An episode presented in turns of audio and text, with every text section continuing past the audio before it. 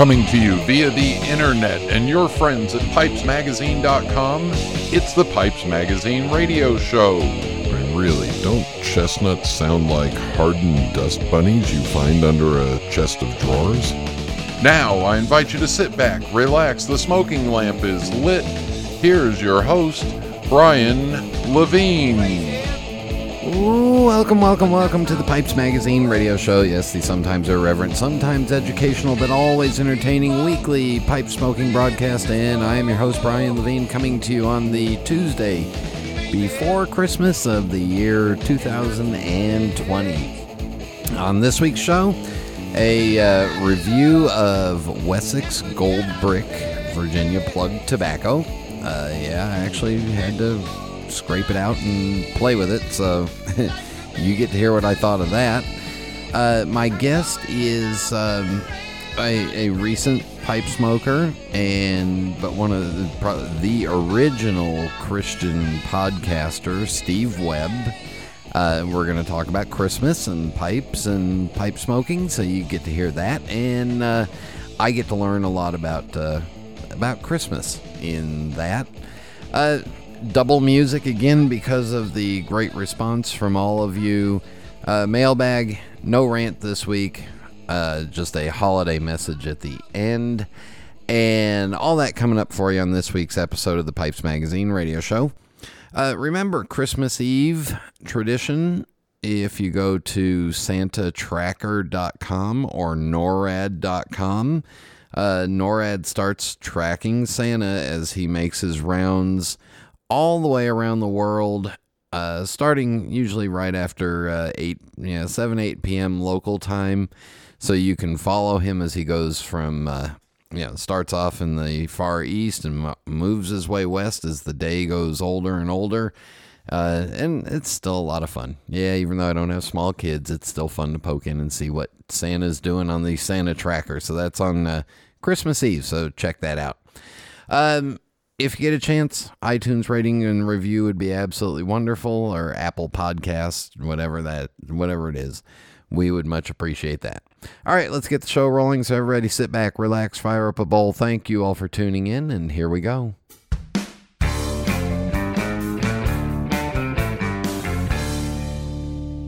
There's nothing quite like a good book, or my genuine Missouri Meerschaum corncob pipe an American legend since 1869. It's the coolest, smoothest pipe I've ever owned. See for yourself at corncobpipe.com. Everybody wants the best smoke, but you have to use the best tobacco. It just makes sense. Pipe smokers who know great tobacco choose Seattle Pipe Club blends. They're America's favorite luxury tobaccos. Plum Pudding, Mississippi River, Deception Pass, Wild Man, and all of Master Blender Joe Langford's blends are legendary. Seattle Pipe Club is handcrafted with the finest tobaccos and old world methods that take a little bit longer to make. The perfect reward for pipe smokers like us. Treat yourself to Seattle Pipe Club luxury blends.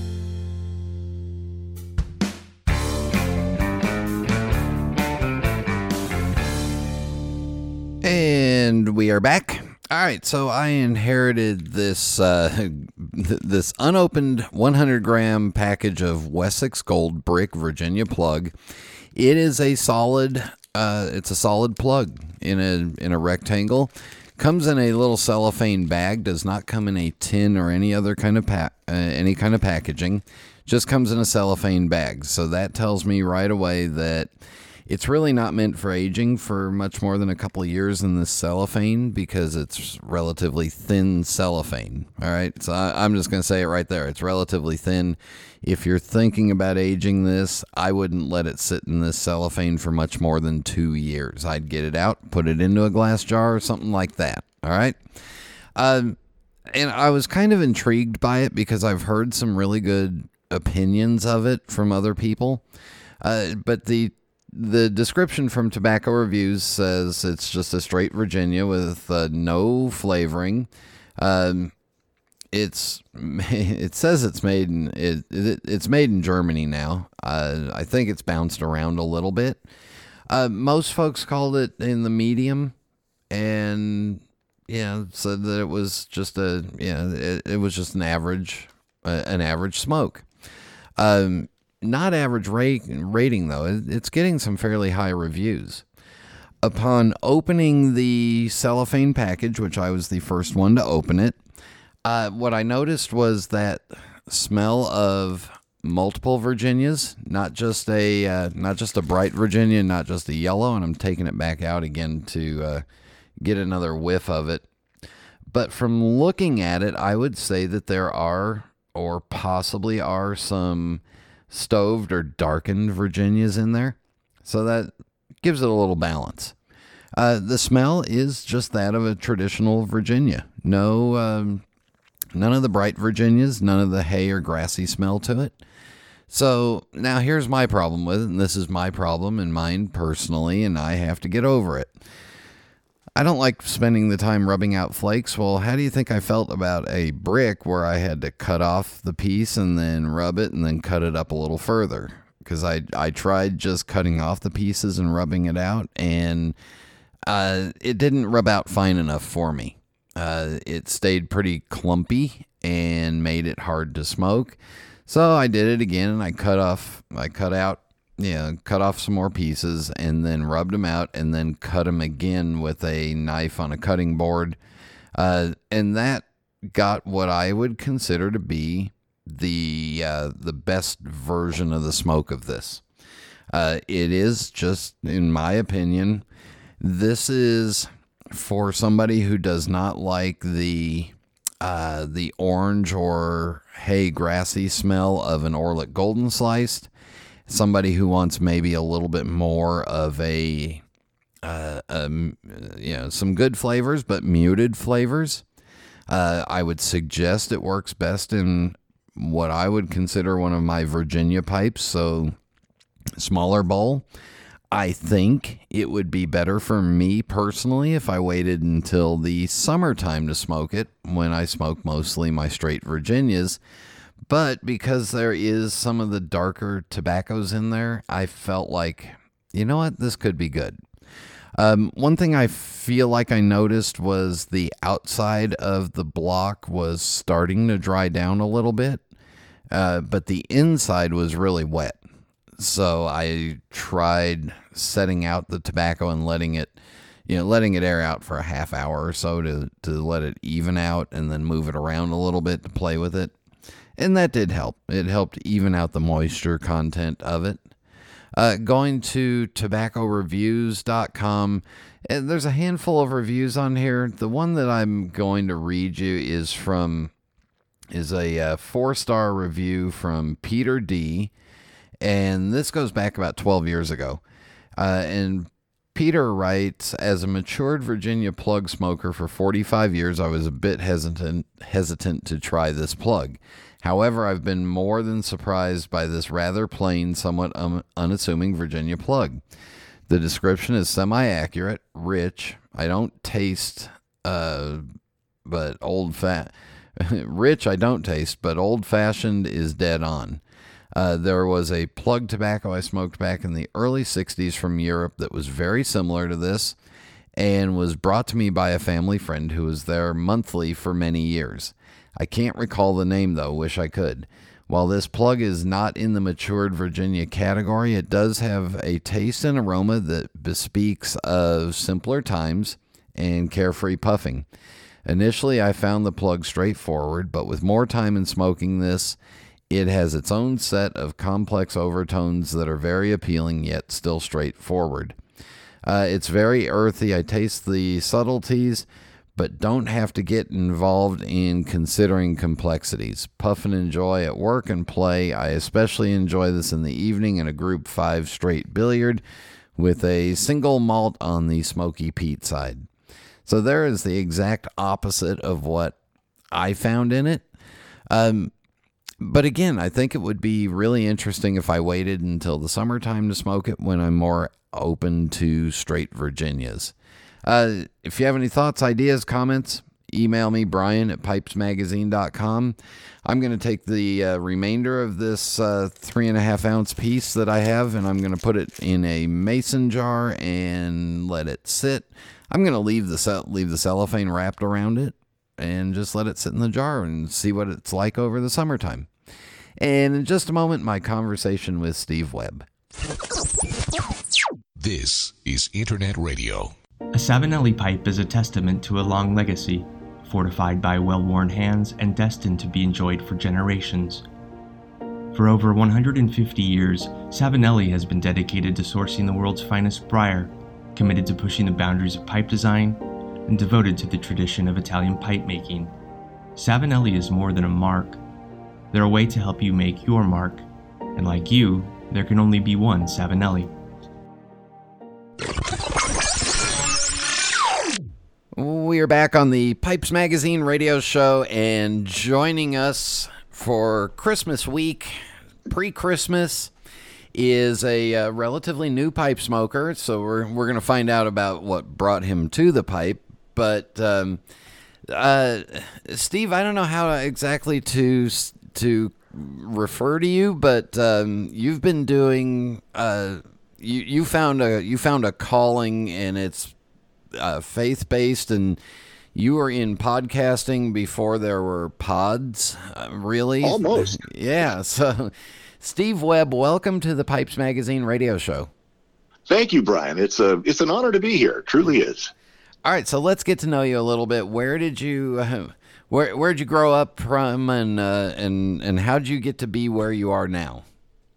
Well, don't hold this against me, but I'm a native California. I was born here a, a, long, long time ago in a galaxy far, far away. But uh, yeah, I grew up here in in Southern California.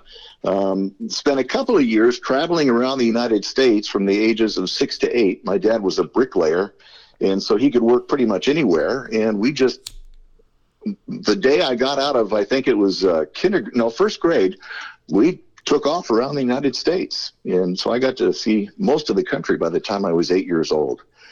But all the rest of the time, I've been here in California. So you are a rare native Californian, and then one that uh, one that found a calling. And when when did you when did you receive your calling? I guess. Is that how they say it? Well, I guess you could call it that. Um, I've been a, a, a, Christian since I was uh, about 16 years old. And like uh, many of us, my, my walk with Christ has been up and down. But um, I got involved in uh, my wife's church when when we got married, and I got into working in the tech department of the church. I used to do all the the art for the sermons and um, work the soundboard and things like that. And we we have had a, a pretty good life. Uh, we are just perfectly suited for each other. And um, my uh, day job at the time was doing windshield repair. We've been in business doing that for 33 years now. And uh, one thing about windshield repair is it doesn't require a lot of brain power. And I've been doing it for so long that I don't have to really think about what I'm doing as I'm doing the work. And I was uh, at a car lot one day working on windshields, and at the same time, I was just having a time of prayer and uh, fellowship with the Lord. And I was saying, God, you have been so good to me. Is there anything more I can do for you? Like I said, I was already doing a lot of stuff at the church in the tech department. And um, I said, Lord, again, you have been so good to me. What can I do for you? What more can I do? And it was almost an, an audible voice. It, I'm not going to say that it, like the skies opened and I heard, you know, God's voice, but um, a real strong impression on my heart. God said to me, proclaim my name. And I said, okay, what does that mean? And he said, proclaim my name.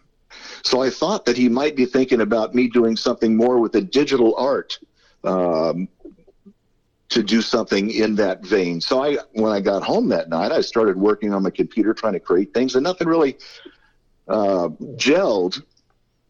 And then I think it was that very weekend, I was listening to a radio show, uh, a technology radio show. A guy by the name of uh, Leo Laporte had a show at the time. I don't know if he mm-hmm. still has it or not, but he was interviewing this guy who had this this thing that he had invented called podcasting. and uh, I had been in radio many many years previous, I used to sell radio advertising and stuff like that. So it kind of tweaked my interest a little bit because it sounded kind of like radio. And this this guy that invented podcasting, his name was Adam Curry, and he was uh, used to be a, a VJ on MTV back in the day. Yeah. And so uh, I just kind of filed that in the back of my mind as something that was interesting. And at this time, I was uh, I had two young sons, and they were both in Cub Scouts, and we went on a Cub Scout um, camping trip oh, a couple of weeks later in Joshua Tree National Forest. It, well, it's a, it's a desert, really. But while we were there, uh, the kids and I were sleeping in a tent one night, and about 2.30 in the morning, I woke up. And this is when I was younger, and I these days I wake up in the middle of the night regularly. But back then, I was, you know, yeah. lay my head on the pillow, and I'm out until the next morning. But this particular morning, I woke up at 2.30 and God began to fill my mind with ideas for this podcast thing. At the time, there were no Christian podcasts in existence. The only thing there were, there was uh, one or two churches that were putting up their their sermons for podcasts, but there was nothing that was created specifically for that medium. And God told me in this dream that I had what He wanted me to do in podcasting. Wow. And I thought, well, this is really something. And I, I was up the rest of the night thinking about this this brand new thing called podcasting. At the time, there were maybe 200 podcasters in the entire world. Now there's over a million and a half. Yeah, yeah. It, it's almost as if if you if you don't have a podcast, you're you're the unique person. You're the odd man out, almost. Yeah, exactly. So I went home that weekend after the, the camping trip and I told my wife what had happened. And she said, Well, if God wants you to do this, you got to do it. Well, I didn't have any recording stuff at home. But as I said, I worked at the tech department uh, at my church. And so I asked my pastor if I could use their equipment to do this. And he said, Well, if God told you to do it, I can't tell you no. Mm-hmm. And so the very first Christian podcast was uploaded on November 13th, 2004. And um, I've been at it pretty much ever since. I've got over 2,200 episodes that I've uh, published on my website, and uh, I'm still doing it every day. Yeah, uh, 2,200. Um, yep. Yeah. So at that point, you've gotten down to uh, talking about the use of each word within each Bible passage? Almost.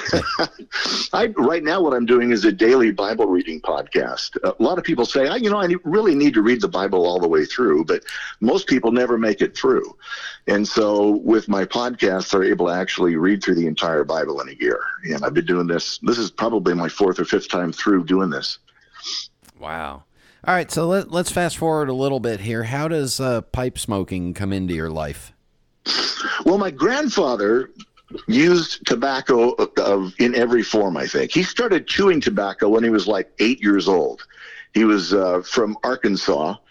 And so that was his uh, tobacco use of, of choice. Every day he'd, you know, have a chaw of tobacco in his mouth.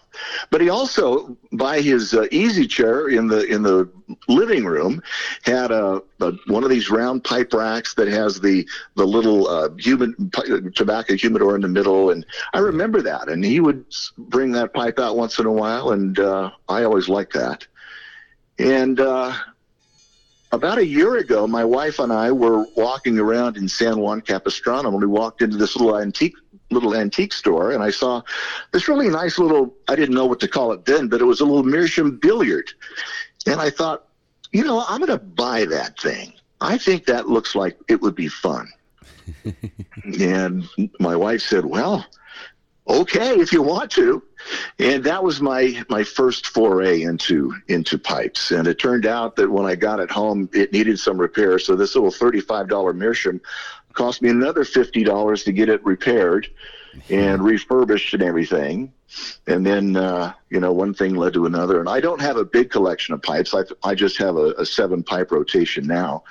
Um, but I've got about I don't know 15, 16 different tobaccos at this point, and uh, I'm able to. I, I can smoke them whenever I want as long as I'm outside. She doesn't let it happen in the house for some reason, but uh, yeah, that's that's kind of where I'm at at this point.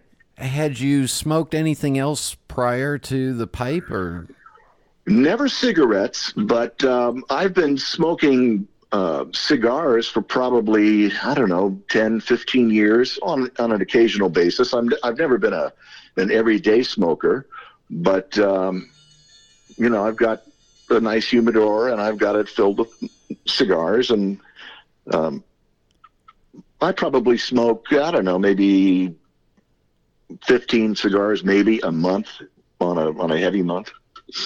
so it's not that's But- not even a daily routine for you?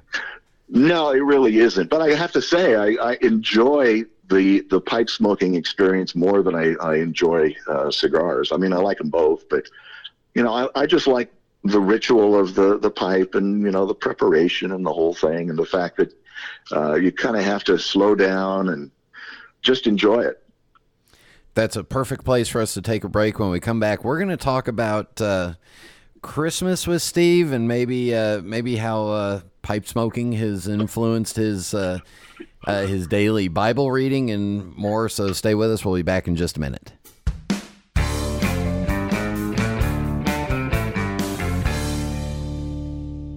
Have a look in your tobacco cellar.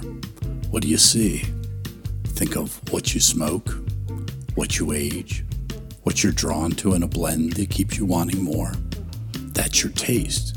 And whether you know it or not, you've been leading that expedition since you first picked up a pipe, just by smoking what you like and liking what you smoke. But the funny thing about taste, it changes, and you need a wide selection to accommodate it. We at Smoking Pipes know this, and you know it too. So whether you're searching for a tried and true favorite or a singular boutique mixture, we're here to help you navigate the voyage of your evolving tastes. But you're still at the helm. Smoking Pipes, in faithful service of the hobby.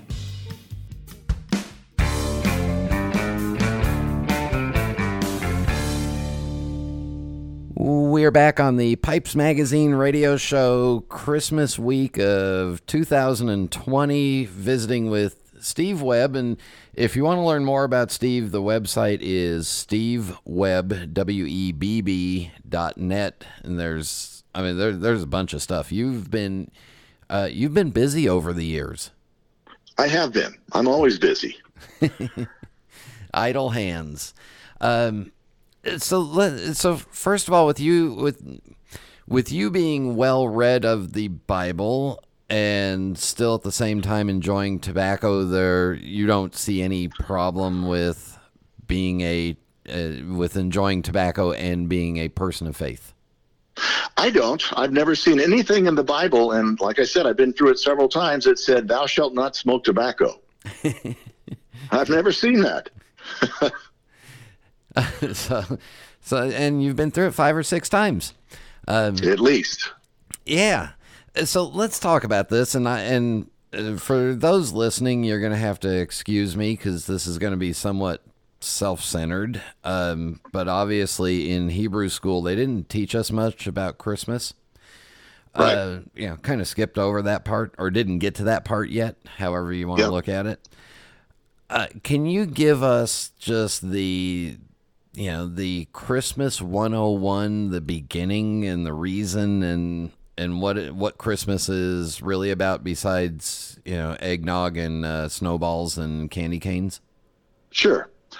Well, for Christians, Christmas is about the birth of Jesus, who we believe is the Messiah, the Savior of the world.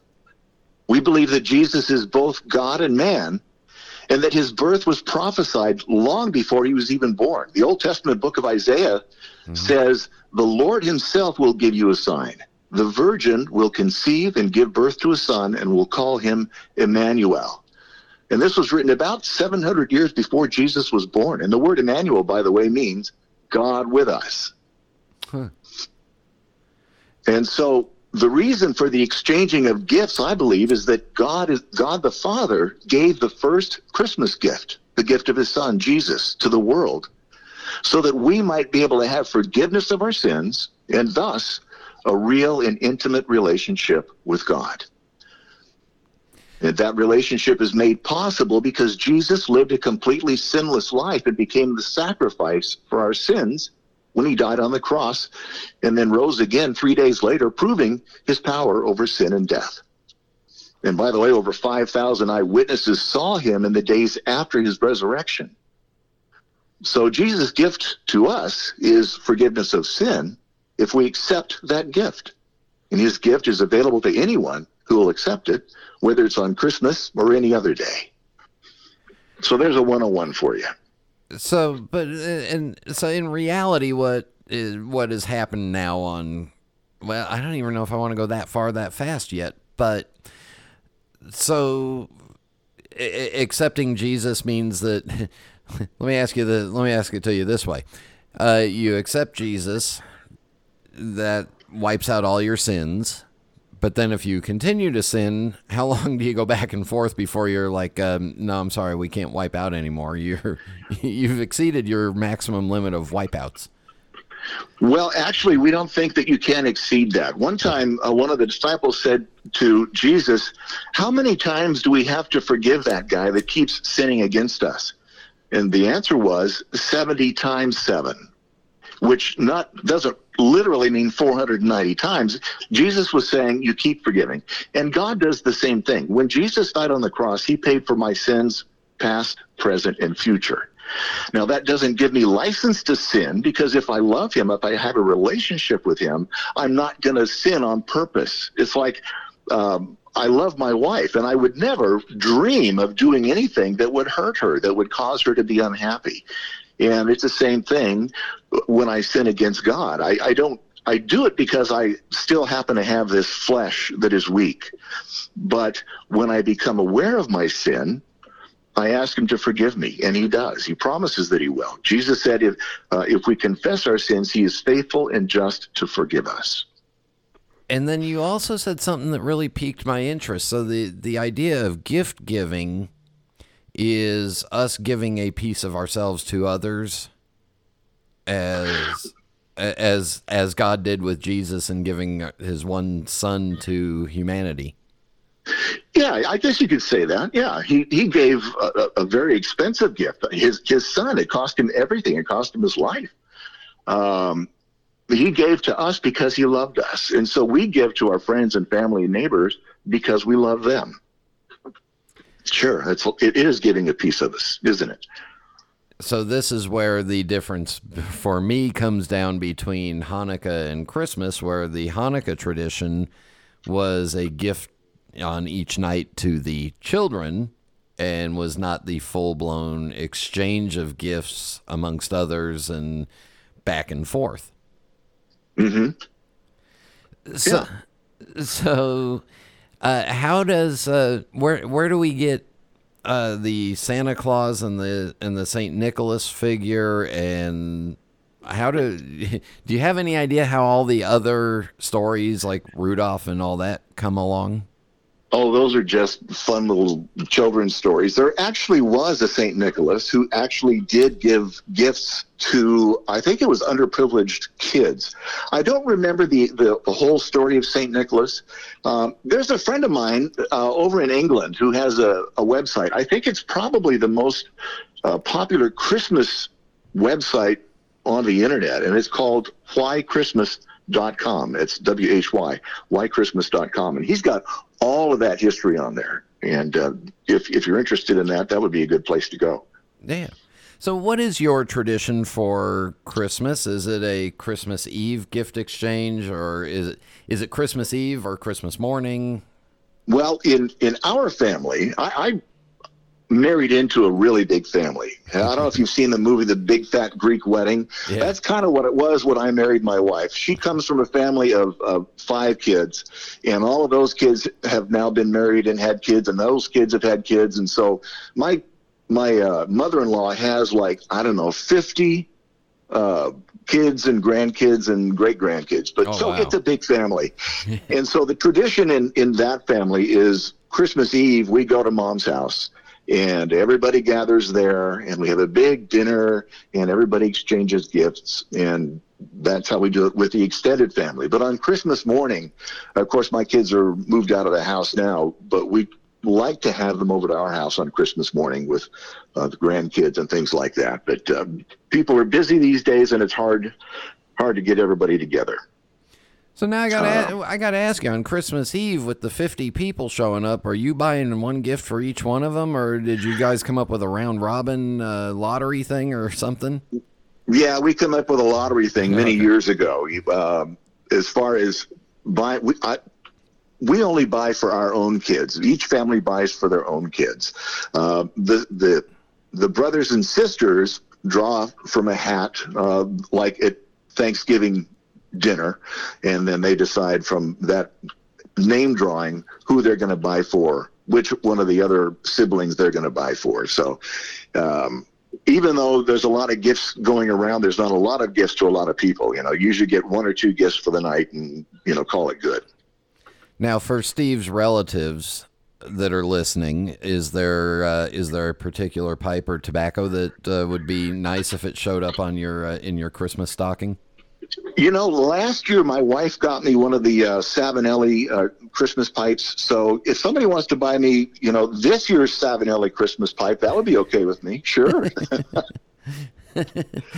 uh, talking about pipe smoking, let's go back to that for a minute. So when is um, what what prompts you to to go outside and sit down with the pipe? Is that a uh, is it an after the after the day is over thing or?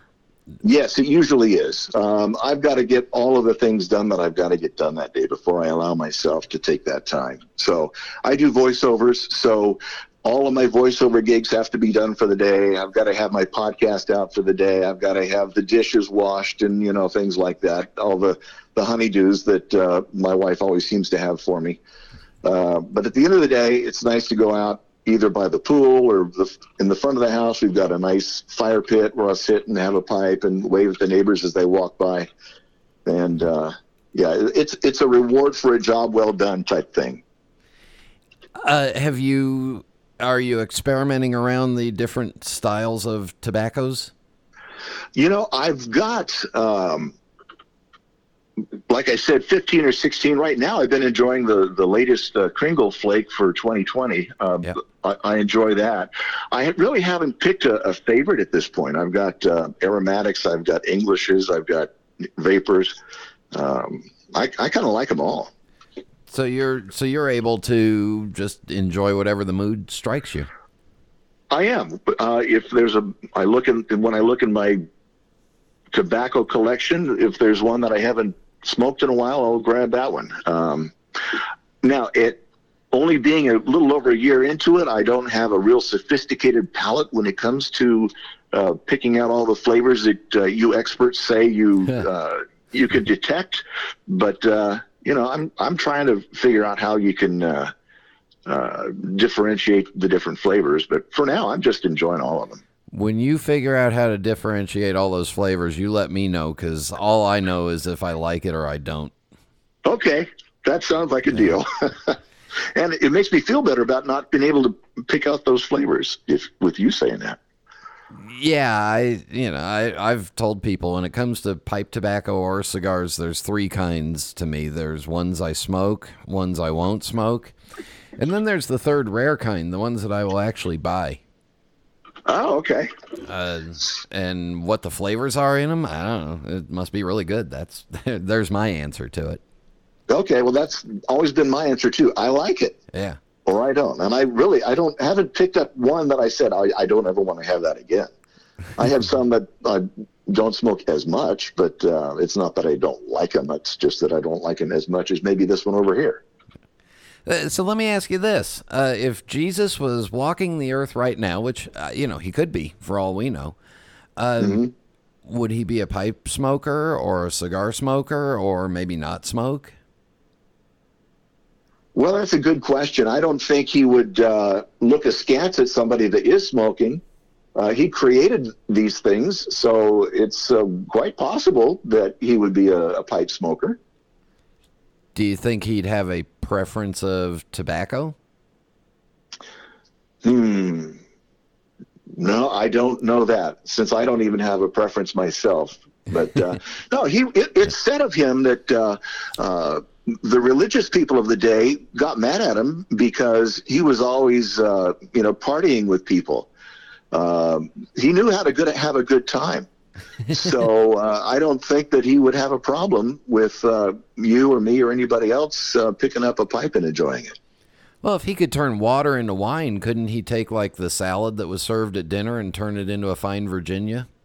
I'll bet he would do that, Brian. I hadn't thought of that. I'm sure that's what would happen. That would, yeah, you know, fine, you know, a good Virginia with a little vapor and a little Holy Spirit on it, and yeah. I'm I'm playing with your religion, and I apologize, but I but I like to think these ideas through. That's that's fine. I don't mind. Uh, that's fun. And, and, all throughout, I mean, I know a lot of the great theologians of the past are pipes were pipe smokers, and some of the you know some of the greatest uh, some of the greatest religious writers of the past were all pipe smokers. So Yes, and Charles Spurgeon, one of the uh, the greatest preachers of all time, was a cigar smoker, and he uh, often said that at the end of the day he liked to enjoy a good cigar to the glory of God. See, there you go. And I yep. and and I think over the years of doing the Pipes Magazine radio show, I have noticed that there is a I, I think there's a higher percentage population of people of faith amongst pipe smokers than of the general population. Really? That's interesting. That'd be a fun survey, wouldn't it? I've had all kinds of uh, Catholic. I've had a Catholic priest, Baptist ministers, Protestants, rabbis, a Buddhist monk. Yeah. And I think it just leans towards the fact that oftentimes pipe smokers, um, me excluded, are people that are higher thinkers. Yeah, but I'm I'm not I'm not surprised at that um, because you smoking a pipe when you're sitting down studying just kind of goes hand in hand, and uh, religious thinkers you know spend a lot of time studying and forming thoughts and thinking about how they're going to present a sermon or whatever. So that makes complete sense to me. I I know a few that uh, can't really write their sermons without their pipe with them puffing on it. There you go. Yeah, I'm I'm sure that's true. And and so as a new pipe smoker, you know, just coming up on your one year anniversary here, um, is is there something that draws you to the pipes that you end up buying? Something specific about them? Well, I'll tell you the uh, the Savinelli that I asked my wife to buy last year is uh, one of their their bent uh, varieties, and I've got I, I would say that in the seven pipes that I have, which isn't a lot, admittedly, um, I think it's four that are bent and three that are straight. Um, so I, I, guess I lean lean more to the bent variety, yeah. but other than that, I mean, I'm I'm not sophisticated at all when it comes to shapes. Um, I, I, don't even know what most of them are called. I know a bulldog, I know a billiard, but that's about all. Well, you've got you you've got a wonderful section of your of your life that is uh, uh, proper Bible pronunciations or par- proper Bible name pronunciations. Um, yep maybe one day down the road you could do a proper pronunciation of terms for pipes and and pipe tobaccos and that would that'd be a whole nother website for you well I'll, I'll do that and i'll tell you what you'll be the first reference i call to get some of these uh, pronunciations right and hopefully i do that Steve, we will wrap this up with the fast five final questions. No right answer, no wrong answer, just whatever comes to your mind. Are you ready? Sounds good. So, currently, what is your favorite pipe? Well, that would have to be the first pipe that I bought in that antique shop uh, that you know year and a few months ago. It's, it's a little Meerschaum billiard, I believe, and uh, it's it's a nice little pipe. And what is your favorite tobacco? Well, as I mentioned, right now I'm kind of enjoying the Kringle Flake from 2020, um, even though I have to relight it quite often. Yep. Uh, I, I really don't have a favorite. I I just kind of pick whatever hits my fancy for the day. What is your favorite drink? Well, that depends on the time of day. First thing in the morning, uh, nothing beats that first cup of coffee. Yeah. Uh, midday, when I'm doing voiceover work, it's got to be water. That that's kind of the best for keeping the mouth and the throat lubed. Yep. And at the end of the day, I like an old fashioned made out of uh, good bourbon. Wow. All right. Uh, when it's time to relax, do you prefer a book, a movie, or music? Well, for me, I really like old movies. I've got about a thousand or so old movies uh, that I've recorded from the Turner Classic Movies uh, on my YouTube TV account. So when I want to watch an old Bogart or Jimmy Cagney or whatever, I can do that. So for me, it's it's old movies. And there's a lot of good smoking in those old movies too.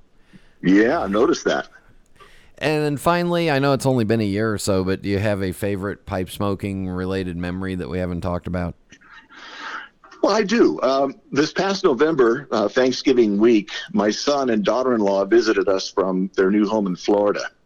And one of the last nights that they were here, my son and I sat by my fire pit for probably two hours talking and smoking some of this Kringle flake I was mentioning and uh, sipping on a nice Russell's Reserve single barrel Kentucky straight bourbon whiskey. And that was a great time. And so far, I think that's my favorite pipe smoking memory.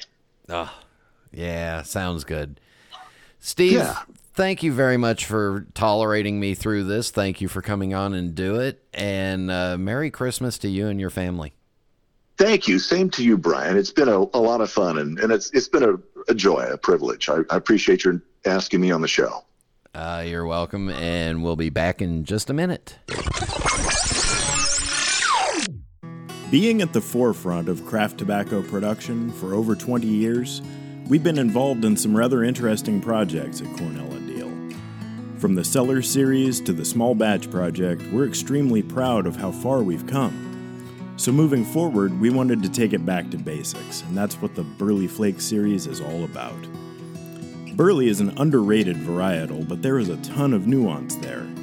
Using various condimental tobaccos to accentuate different aspects of the air cured leaf, each blend in this series is intended to showcase different individual subtleties inherent to Burley. It's a simple concept, one that I think really speaks to the essence of what we do at C&D as a crew of folks who just love tobacco. It's also really good. Cornell and Diehl's Burley Flakes series, wherever fine tobaccos are sold. This is Internet Radio. And we are back on the Pipes Magazine radio show. Do check out everything Steve is doing, man. He is busy. I wish I had his energy or his drive. Um, also, uh, if you're not all, already familiar with it, the smokingpipes.com daily reader, kind of their blog and social media stuff. Uh, Chuck Stanion just did a whole write up on the history of Santa Claus, the pipe smoker, so you can go and read that too. All right, for music, first song is uh, one that Steve suggested to me, and it's called uh, This Christmas, and it's from a guy named Bryan Duncan and the Neho, N E H O Soul, and Brian spells his name incorrectly. It's B R Y A N, but uh, it's a fun song. It's really nice. So that's the first one coming up now.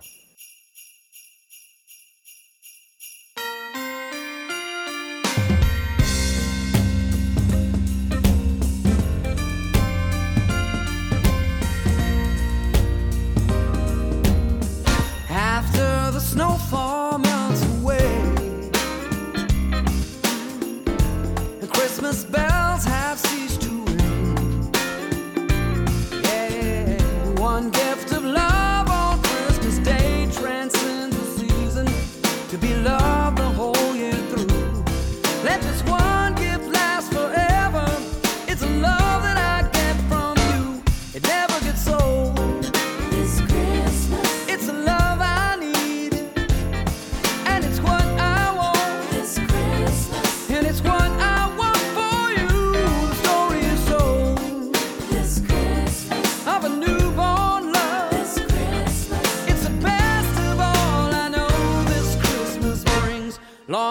Christmas ties are gone.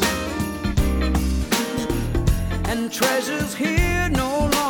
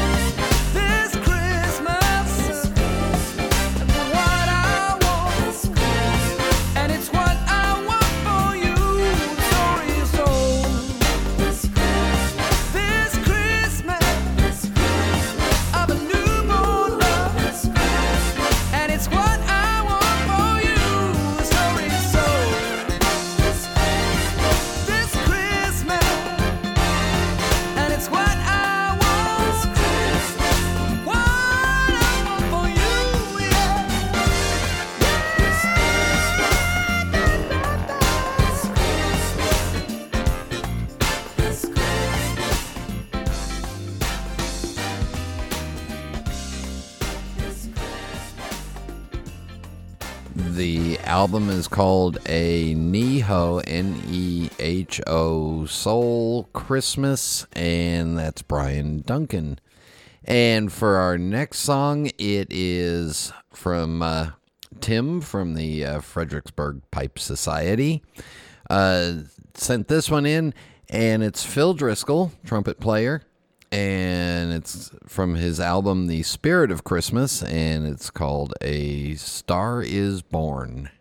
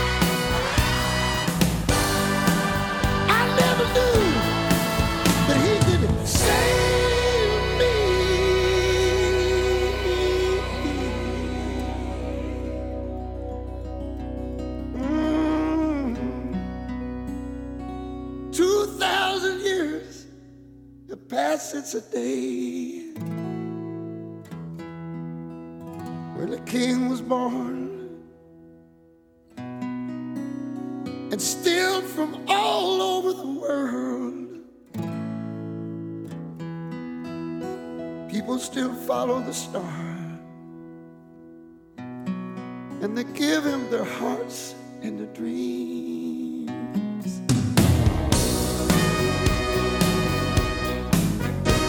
Cause it's coming on strong.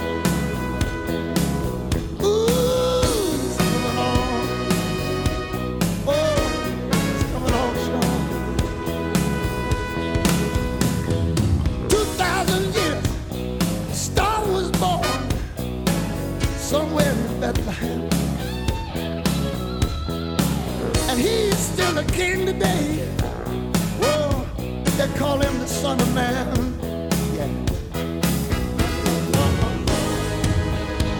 Cause a star was born in Bethlehem. He was destined to change the world. Oh, he's coming on strong. He's still coming on strong.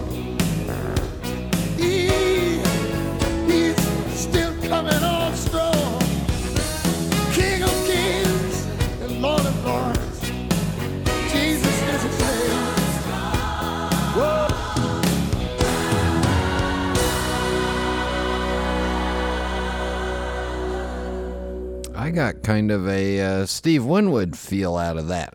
Eh, maybe it's just me, but really liked it. Thanks to uh, both for sending those in. Mm, message from the dark side there is. And let's just say I'm not happy with the way the Mandalorian uh, the the second season ended, and we'll uh, we'll just leave it at that. If you haven't seen it, I'm not happy with the way it ended. All right, going back to last week's show with my uh, Saturday Zoom Pipe Club guys. Uh, Dino says that was fun. I'm sorry I left the Zoom early. What a great bunch of people. I think that this is probably one of the few upsides of the pandemic lockdown. Uh, this virtual pipe club meeting with people who you might get to see for only a brief time at the various pipe shows during a normal year has become a highlight of our weekends. Its brothers and sisters of the Briar, Silver Gray and Mary McNeil, often join in, talking pipes, tobacco, and a, a wide range of other stuff, and often utter bullshit. I'm glad you enjoyed um, Mark Rubin and the Panorama Jazz Band. Phil Kagi, as always, was terrific. I don't have to worry about my socks. My wife turns them inside out often with me still in them. Dino. Um, Dino, I've met you, and if your wife turns your socks inside out while you're still in them, she's pretty darn strong. Um, and then uh, Craig says, I was sorry you left early too, Dino. I think Brian didn't give us a heads up for fear we'd all leave. I'm sure you would have had some great stuff to add, Dino. It was really quite fun to have the Zoom moderated for 40 minutes. I probably w- won't be there this week as our family Christmas celebration starts at 2:30 Central. Although last week the meeting didn't actually end until past 10 p.m. Wow. Uh, after I had left the meeting for dinner, I had left my laptop plugged in in the garage so that I didn't have to transfer the host role to anyone else. So I padded into the garage in my PJs just before bedtime to bring it inside, knowing the meeting would be over. Nope, four or five guys still chatting away. So there you go. Uh, Trout Times writes, excellent show. This was most enjoyable. Getting to see more of these guys' personalities was most interesting.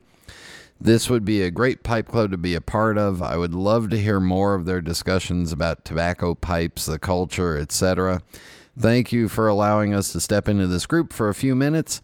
I would point out that with all this uh, fine year has brought most of us, any day we wake up and get to light up is a special time for celebration. Bring out those pipes and tobacco. Don't wait. We can't imagine how challenging 2021 will be. And I will just say amen to that. Uh, Ira, the writing rabbi, says this week's show is terrific. I'd be happy to hear this group ramble on any time. Also enjoyed the music. Never heard that Hanukkah song, and I've heard plenty. And I think that I think it is right up there with the best. Actually, doesn't take much. uh, that's what he said, not me. Uh, the Silent Night rendition was also impressive. Going back to last week, I wanted to thank you for taking my question to Jeff Gracik. I'm still wondering if there is a verifiable amount of time that the average briar pipe dries out. Just one of the mysteries of pipe smoking, I guess. Yeah, and I'll, I'll say I think it varies by pipe too. Um, Ira also said, P.S. I had the same experience as Fred with Rustica, but was lucky enough to stop smoking it before it hit that point of no return. and then Casey Ghost says, The show is extremely good. I enjoyed the pipe part segment, though I don't have any pipes that I that consider as occasion pipes. I know or know of most of the people you interviewed. They are one, a wonderful group of guys. I can understand about Fred's reaction to HH Rustica. My stomach got a little queasy on the last fourth of the bowl. Set it aside until my stomach calmed down. After that, I didn't try any unless I had a full stomach, and then I was okay. I have a habit of not saying much at pipe shows, so most of the guys wouldn't know me. Uh, music was okay, but nothing special. Uh, yeah, a lot of really uh, positive comments, and thank you all for all the uh, comments, questions, emails, and statements of uh, of uh, Fred Hanna's um, misgivings were enjoyed by all. So, uh, anyway, uh, again, comments, questions, post them at the Pipes Magazine radio show page on pipesmagazine.com or email them to me directly, Brian at pipesmagazine.com. And I've got a couple here. One from Jonathan uh, that says, Hello, Brian. First off, happy holidays. Hope you and your family are doing well. I apologize if this has been covered before. I've fallen a bit behind on episodes lately, but can you discuss or clarify the design element of the teardrop shank? I've seen it referenced in pipe descriptions and by pipe makers, but I'm still unclear on exactly what it is. It is is it simply a the straight line break between the two convex curves or a shape similar to a horn or Zulu shape or is it something about the bend in the shank? Well, I'll tell you. I'll tell you two things about it. One, I don't like it because it makes it hard to put it into a uh, traditional pipe bag. But what it is is when you look at the stem, uh, when you look at the shank from the stem, there's a round side and then it comes to a point on the other side. So it kind of makes a teardrop shape, but it usually goes from left to right or right to left, depending on which way the uh, pipe maker made the teardrop. But I will save that for a future Ask the Pipe Maker question because uh, Jeff will have an answer for it. I, I, I guarantee you, Jeff will. Um, and then, and I'm still getting caught up on Ask the uh, on uh, comments and emails. So if you haven't heard yours, I promise I have it, or you can email it to me again, Brian at pipesmagazine.com. I'll get caught up. I promise. I promise. All right. In just a moment, a um, know a holiday message. No rant music, just a holiday message.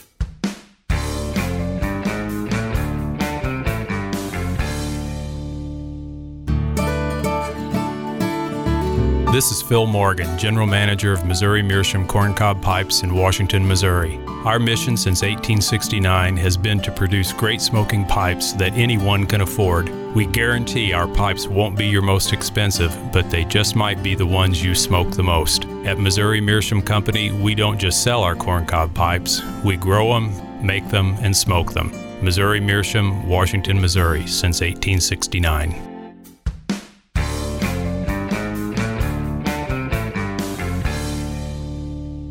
I will end this episode with a reminder that we have all had a um, we've all had a rough nine months, ten months, eight months, just depending on where you live.